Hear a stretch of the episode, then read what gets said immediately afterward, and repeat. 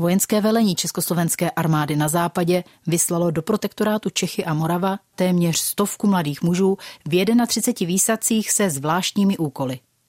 Jejich osudy byly pak různé. Jisté je, že se více než polovina těchto odvážných mužů konce války nedožila. 16. ledna roku 1945 odstartoval z italského letiště letoun s polskou posádkou a čtyřmi československými výsadkáři. Po pětihodinovém letu parašutisté se skočili nedaleko na Savrk. O osudu výsadku Platinum Pewter vypráví historik Jindřich Marek.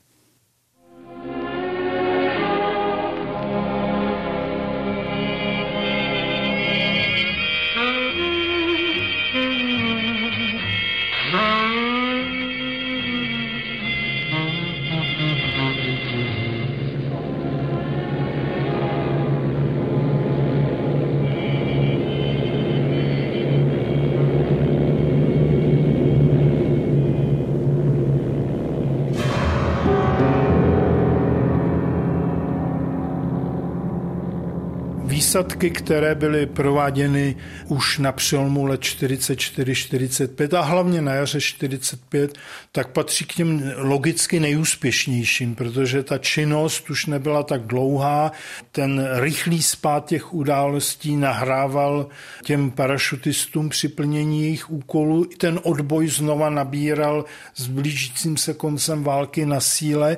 I když si musíme na druhé straně přiznat, že právě tím, že ty skupiny některé, jako třeba Platinum, ve kterém byli kapitán Jaromír Nechanský, rotní Jaroslav Pešán, Alois Vyhňák a četař Jaroslav Klemaš, jeden z nejmladších parašutistů, ale vynikající radiotelegrafista, tak jejich handicapem bylo zase, že docházelo k četným zdržením jejich vysazení protože ta skupina Platinum měla být vysazena už v říjnu 44, pak byl proveden s ní pokus v prosinci, někdy to skazilo počasí, někdy některé jiné problémy a oni byli vysazeni až v noci z 16. na 17. února 45.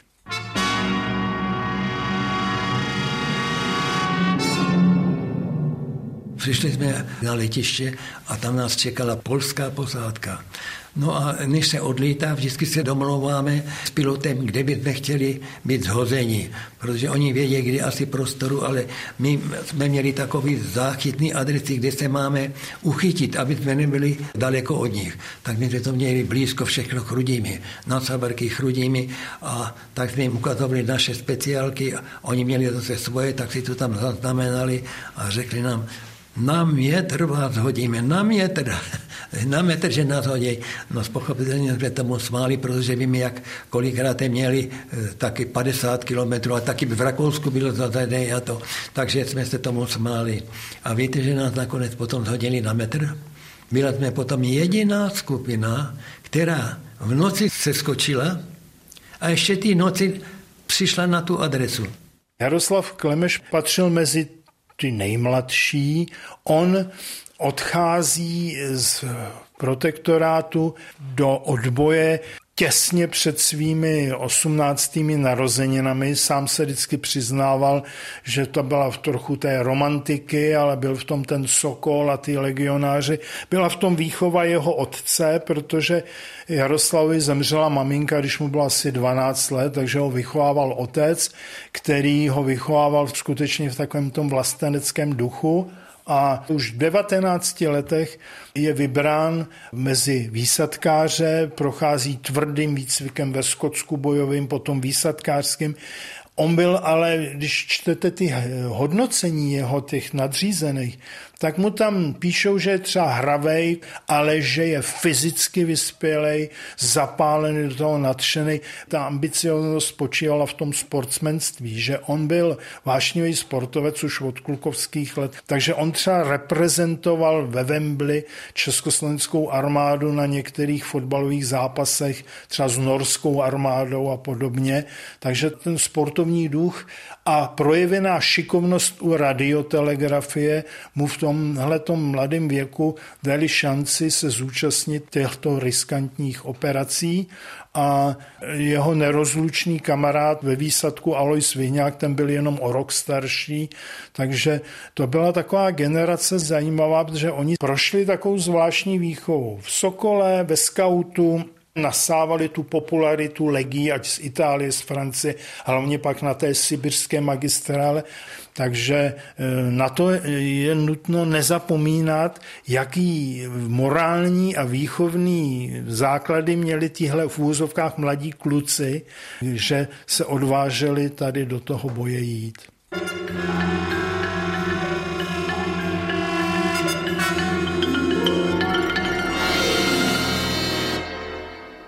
Takže my jsme skákali dva a dva, aby jsme se dobře našli.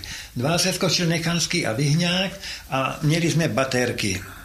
A když ty dva se skočili, tak svítili zase na ten leton. Ten leton musel dělat rundu, jo, velikou, ale to byl okruh, protože to byly těžké mašiny, jo, takže to dělo 5-6 kilometrů okruh a zase na nás a oni museli svítit a mě nad nás bum a další dva a takže jsme krásně se skočili a našli se hned.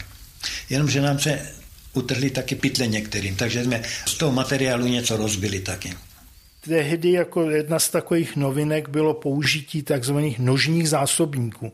To znamená, že ten parašutista vyskočil z letounu padákem, u nohou měl kontejner, zásobník, často o váze třeba 20-25 kg a když vyskočil padákem, tak potom pod ním eh, se natáhnou lano, na kterým je ten zásobník, takže ten žuchne na zem a za několik málo vteřin dopadá i ten parašutista. Jenomže právě při tom seskoku v tom únoru došlo k tomu, že všem třem těm mladým se utrhly ty zásobníky a jediný, kdo seskočil se zásobníkem, byl ten jejich velitel, kapitán Nechanský, který měl ovšem eh, radiomaják na to navádění v tom svém zásobníku, když to tam byly vysílačky, které zmizely. My jsme se skočili, že byl sníh a teďkom kam? Nejdřív musíte uklidit padáky, eh, kombinézy a ty věci, no tak Měli jsme to zakopat. No samozřejmě, když je sníh a mráz to nejde zakopat, to bych ani krumpáč tam neměl. A takže jsme to tam do lesa zašli, tam byl takový hustý les, tam jsme to nandali, měli jsme bílé padáky a naházeli trochu na to sněhu a ten jsme se sešli. No jenom co teď? Tak se na veliké louce nebo poli, to nevíte, co to je, protože je to pod sněhem. No a teď kam? Tam, tam člověk neví tak jsme se dohodli, že půjdeme v jeden směr, to bylo trošku nahoru, tam byla polní cesta, tak jsme šli po té polní cestě a přišli jsme k tomu ukazateli. A to Němci chtěli v té době za, za Německa, aby to bylo všude popsané, aby věděli, kde se nacházejí a tam bylo hned tohleto.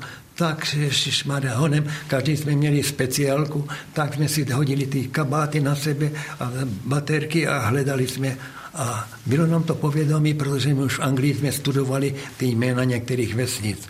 No tak jsme to našli a říkali jsme, Ježíš my jsme asi, asi 4-5 kilometrů od Tarabky. To bylo pár domků, to byla jedna záchytná, pak jsme měli druhou adresu v Hradišti a třetí adresu jsme měli v Chrudimi.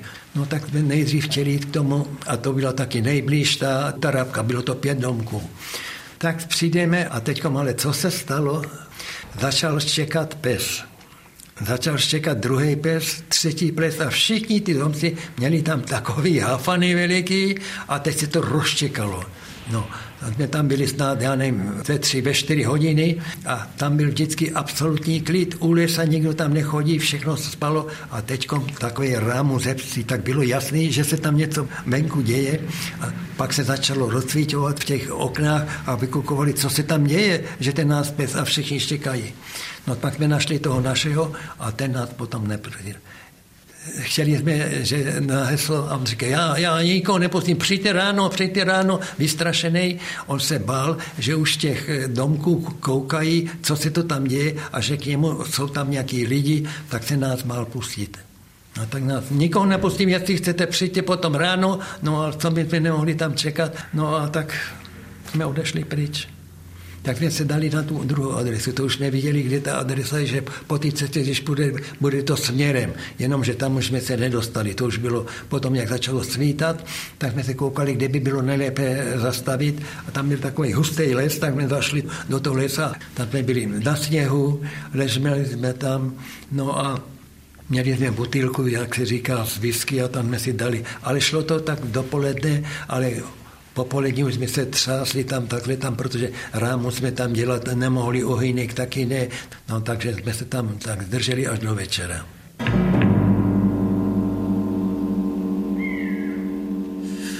Vstávejte, než tu pomrzneme. Už se dost setmělo. Jdeme do hradiště za korábkem. Snad budeme mít víc štěstí. Whisky taky došla. Jdeme se ohřát ke kamnům. Hejvni sebou, Jardo. No jo, už jdu. Chlapi, vy zůstaňte zatím tady. Zjistíme situaci.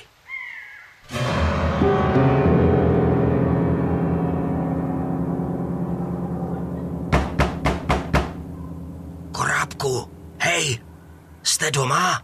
Korábku! Kdo je to? Je doma pan Korábek. To není. Co mu chcete? Chleba chceme. Vy jste jeho žena? To jsem. Manžel není doma a ani nebude. Cože to chcete? Chceme chleba.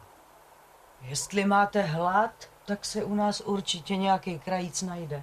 S máslem? S máslem? To těžko, to jsme dnes museli odevzdat. Paní Korábková, potřebujeme mluvit s vaším mužem.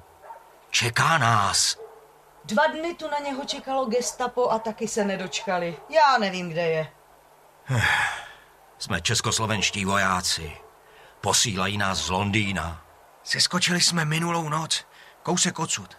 Můžeme dál? Jsme tu dost na ráně. Teď ne, teď ne, mám tady paní na výpomoc. Počkejte, až odejde. Paní Juzová, už toho nechte. Anička to dodělá. Děkuju za pomoc. Mlíko jste si odlila? Ne, ne, ne, ráno nechoďte. Zas až večer. Tak, tak s pánem Bohem. Jo, jo. Jo, vždyť už jdu. Dobrý večer. Dobrý večer. Dobrý večer. Dobrý večer. Jak mám chlapci vědět, že mi nelžete? Měli jsme heslo. Měli jsme chtít chleba. A vy jste měla odpovědět chléb s máslem? Tady, dívejte. Anglická čokoláda, mapa. Já vám nevím, chlapci. Maminko, ať jdou dál. Puste je dovnitř. Tak pojďte. Já vám teda věřím, chlapci. V chalupě to není bezpečný. Můžou zas kdykoliv přijít na kontrolu. Aničko, vezmi je nad stodolu a dej pak ohřát vodu. Ano, maminko. Určitě se chcete umít a já vám zatím půjdu udělat večeři. Máslo jsme sice museli odevzdat, ale vajíčka vám usmažím na sádle. Děkujeme. Nebojte se, nebudeme tu dlouho. Manžel mi nic neříkal, nevím, kam vás poslat. Ale Anička zítra zajde do Nasavrk za paní Fialkovou. Ta už si bude vědět rady.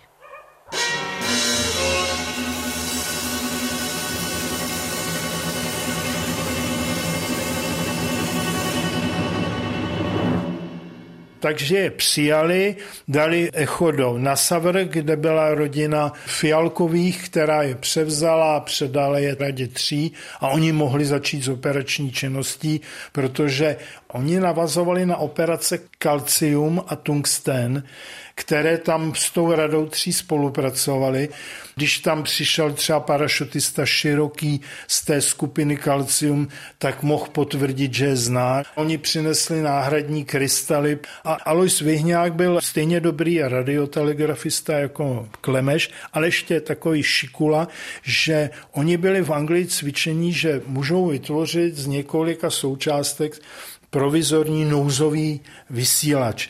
Takže on ho skutečně vyrobil, spojil se s Londýnem, nahlásil, v jakém stavu se technickým nalézají.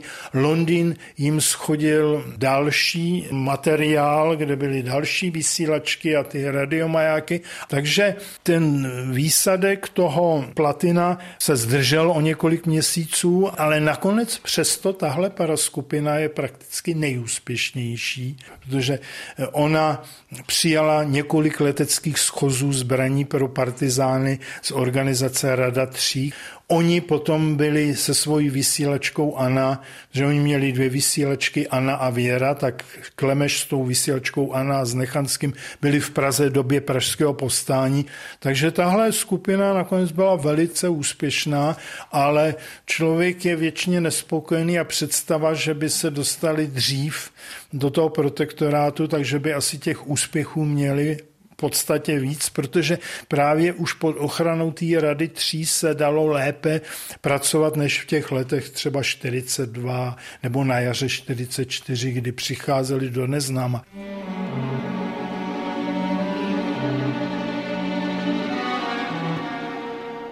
Praha neměla žádné radiospojení se zahraničním odbojem ani s Londýnem demokraté, ale v té době v podstatě ani to smrkovského vedení ilegální komunistické strany nemělo žádné spojení s Moskvou zase. Že jo? Takže Rada tří přichází s tím, že do Prahy pošle své reprezentanty v podobě radiostanice a důstojníka, který bude zatím zastupovat to vedení Rady tří a tehdy byli vybráni z radiostanicí Ana kapitán Nechanský a Jaroslav Klemeš, který tehdy ještě byl teprve četařem, ale v závěru pražského postání z Londýna přichází povýšení. Z Nechanského se stává štábní kapitán a z Jaroslava Klemeše podporučík. Eh, Nechanský měl tu výhodu, že byl Pražák, takže pro něj se pohybovat v Praze nebyl zase takový problém. A oni 23. dubna 1945 se úspěšně dostali do Prahy, ale když ti dva přišli na Bořislavce do domu Veleslava Vála, kde byl štáb té ZB z pravodejské brigády, tak vypadali jak Trumpové nebo zálesáci. Když jsme přijeli k tomu Válovi, tak říkali, Ježíš Maria, my, my jsme byli v Kanadách, jak ne v terénu, tam chodili na Vysočině, tak to se musíte převlíknout, tady vy tady nemůžete poprvé chodit, tak vytáhl, uh, on měl hodně oblečení, tak jsme si tam vybrali, aby jsme trošku vypadali jako Pražáci a druhý den už se měli jít vysílat. Abychom nezapomněli na Aloise Vyhňáka a Jaroslava Pešana, tak ty zůstali na Českomoravské Vysočině za radiostanicí Věra. Tam pracovali dál pro tu radu tří, hlavně v okolí Velkého Meziříčí a tam je zastih konec války, zatímco Kelemeš a Nechanský byli první parašutisté z Anglie, kteří vlastně byli první v Praze. 28. dubna se konečně podařilo navázat to radiospojení z Londýna Londýnem a další parašutisté, kteří se tam objevili, byli až 5. května, když vypuklo povstání. To byli ti, kterých se zmocnilo gestapo, hlavně ze skupin Glucinium a Čolk, kteří byli osvobozeni v pangrádské věznici a na generálce a kteří se prostě dostali takhle na svobodu, ale operačně aktivní tam byli jenom dva, to byl ten Nechanský s Klemešem.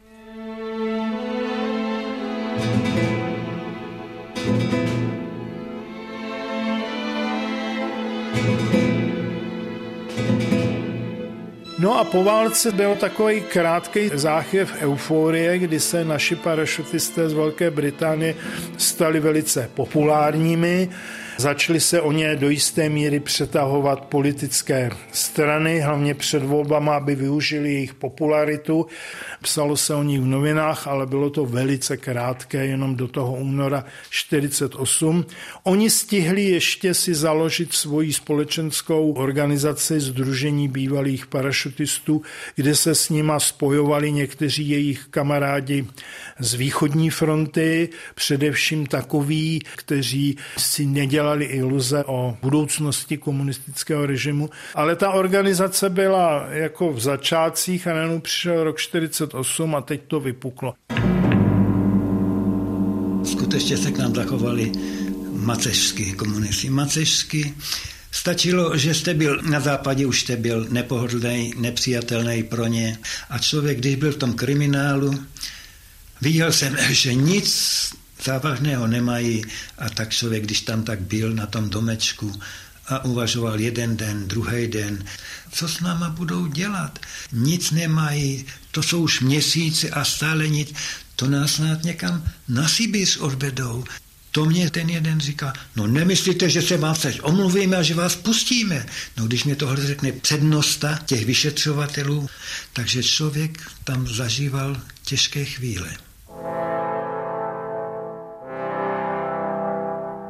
Někteří parašutisté z Velké Británie včas odešli do exilu, jiní, kteří byli v zahraničí v té době, třeba Klemešův kamarád Alois Vyhňák, protože přešli do služeb třeba ministerstva zahraničních věcí a jako radiotelegrafisté působili na našich ambasádách třeba v Paříži, v USA a podobně, tak ten Alois Vyhňák taky už se nevrátil domů a ti, co tady zbyli, tak v uvozovkách měli štěstí ti, které vyhodili jenom z armády nebo museli opustit své zaměstnání a dělat nějaké horší. Většina z nich byla persekována, takže Jaromír Nechanský dopadl nejhůř, protože byl v roce 1950 po procesu popraven spolu se svým přítelem Veleslavem Válem. Jaroslav Klemeš byl v úvozovkách odsouzen jen na dva roky a odseděl si dva roky, ale ve chvíli, kdy ho pustí z vězení, tak tam čeká policista a vy jste Klemeš a sebere ho a odveze ho do Ústí nad Labem do tábora nucených prací. Že jo? A když ho propouštěli z tábora nucených prací, jak už byl psychicky tak zdeptaný, co mu zase vymysleli? Naštěstí mu v úvozovkách vymysleli jen to, že má přikázaný pobyt v Ústí nad Labem. On pocházel z Moravského Slovácka tak najednou, že musí zůstat v Ústí nad Labem. Tam už se konečně to láme do toho pozitivního, protože se tam oženil, našel tam nový smysl života a já nikdy nezapomenu, s jakou láskou měl svůj meruňkový sad a žil tam u Labe v takovém hezkém prostředí. V roce 68 byl částečně rehabilitován, to znamená, byla mu vrácena hodnost a někteří jeho kamarádi dopadli hůř. Že? Rudolf Pernický odsouzen k 20 letům s tím, že tam byl i návrh na trest smrti. Rudolf Krzák asi 9 let dostal. A asi co nejhorší pro ně bylo potom ty historické knížky, které tady 40 let vycházely, kde je buď zesměšňovali, nebo uráželi, anebo bagatelizovali to hrdinství nebo tu činnost, kterou ty paraskupiny dělali.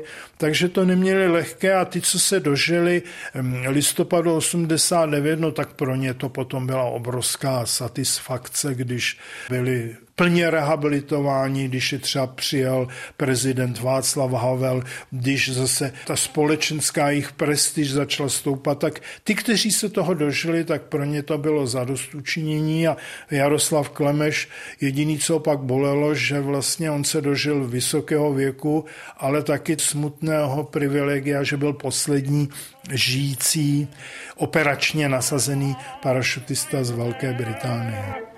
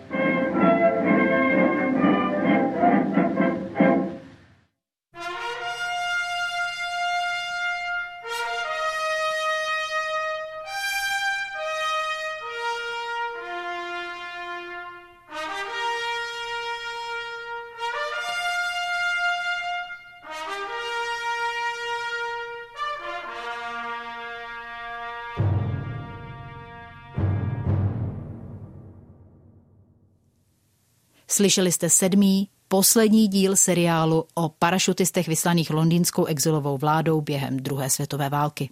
Tento díl jsme věnovali operaci Platinum Pewter. V pořadu hovořil historik Jindřich Marek a jeden z parašutistů Jaroslav Klemeš. Jeho vzpomínky jsou uchovány v archivu paměti národa. V režii Pavla Krejčího dále účinkovali Jiří Zapletal, Milan Hain, Kamila Sedlárová a Tereza Mičáková. Technická spolupráce, mistr zvuku Leoš Sedláček, dramaturgie Tereza Mičáková. Seriál Padákový andělé připravila Šárka Kuchtová.